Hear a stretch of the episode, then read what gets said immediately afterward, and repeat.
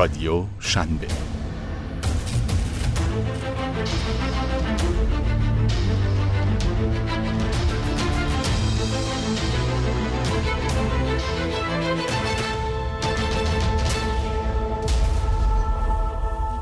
راهنمای عکس یادگاری انداختن با استارتاپ ها. اگر الکامپ یک نمایشگاه اصیل ایرانی است در همین لحظه که دارید این یادداشت را می‌خوانید احتمالا از شدت گرما و فشار و هیاهو و تبلیغات صوتی آن به مرز جنون رسیده اید. که خب اگر دقیقا همینطور است ورود شما را به یک نمایشگاه تمام ایرانی تبریک و خوش آمد می‌گویم. این خصلت نمایشگاه های ایرانی است و اتفاقا به خاطر همین فشار فزاینده و فشردگی آنهاست که ما نمایشگاه های ایرانی را دوست داریم. چیزی شبیه مهمانی هایی که در آنها صدا به صدا نمی رسد و هر دو نفر یک بحث عمیق فلسفی سیاسی پهن می کنند وسط و هیچ سه نفر متفق قول و هم صحبتی را هم نمی توانید در مهمانی های ایرانی پیدا کنید اما خیلی صادقانه بگویم که من هیچ مشکلی با این ویژگی ذاتی نمایشگاه ایرانی ندارم و به خصوص که هر جای استارتاپ ها باشند من شلوغی بیشتر را بیشتر میپسندم.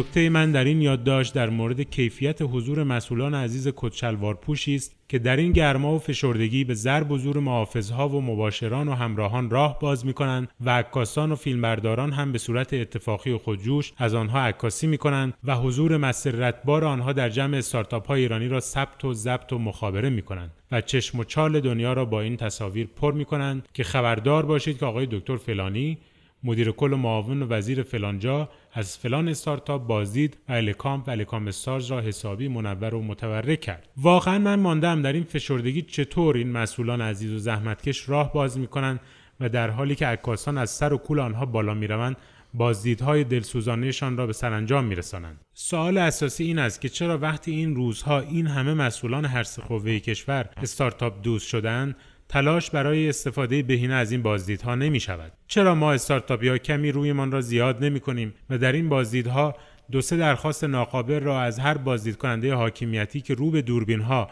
لبخند زنان دست نوازش و ستایش بر سر جوانهای استارتاپی می کشد طلب نمی کنیم. از همین روز که من این یادداشت را یک راهنمای ساده برای عکس گرفتن با مسئولان محترم در الکامپ نامیدم. هر جای الکام استارز غرفه دارید شک نکنید یک مسئول محترم به غرفه شما سر خواهد زد. پس خودتان را آماده کنید و درخواست هایتان را بی هیچ تعارفی با آنها در میان بگذارید. اجازه دهید چراغ اول را خودم روشن کنم. اکوسیستم استارتاپی کشور از فیلترینگ ماهای اخیر به شدت آسیب دیده است. مقام محترمی که دستت به یک جای می‌رسد. اول از همه تلگرام را که چند ده هزار کسب و کار ریز و درشت از آن ارتزاق می‌کردند رفع فیلتر کنید. حتی برای اینکه نشان دهید در این شرایط سخت اقتصادی و فشارهای تحریم و تهدید خارجی به فکر همدلی و وحدت داخلی هستید توییتر را هم از بند فیلترینگ برهانید تا نفس کسب و کارها چاقتر شود. نترسید از اینکه ما به اشتباه فکر کنیم شما دست از همه آنچه ما فکر می کنیم اشتباه هست به یک باره برداشته اید به این فکر کنید که استارتاپ های ایرانی این روزها به سختی نفس می‌کشند. حالا که دست انداخته دور گردن استارتاپ ها و می‌خواهید عکس یادگاری بگیرید این درخواست اکوسیستم استارتاپی را هم گوشه چشم داشته باشید که بی برقی سرعت کند اینترنت بیمه، مالیات و هزار فشار غیر کسب و کاری دیگر را می توان طاقت آورد. اما نمی توان همه راه های مبادلات و تعاملات بین المللی را به روی کسب و کارهایی که پایه و اساس هویت آنها استفاده از فناوری هایی است که برآمده از تغییرات تکنولوژیک دنیا در دو دهه اخیر است بست. باور کنید در این حوزه صحبت از خودکفایی و اقتدار ملی کردن از اساس اشتباه است. در میدانی که مهمترین اصل ارتباطات مبتنی بر انتقال داده و دانش است نمی‌توان عزلت نشینی برگزید و سر در چنبر شعارهای احساسی فرو برد. پس قبل از اینکه رو به لنز دوربین عکاسان لبخند بزنید این یک قلم درخواست ما استارتاپی ها را به حافظه بسپرید. اجازه ندهید استارتاپ ها راه ارتباطیشان با جهان بیرون قطع شود. این یعنی محرومیت از دانش و سرمایه و سرویس های بین و این چیزی نیست که بتوان با وام و وعده خودکفایی جبرانش کرد. مسئول محترم و دوست داره استارتاپ ها شما روبروی تصویر واقعی استارتاپ ها ایستادید حال آنها خوب نیست. لبخند نزنید لطفا.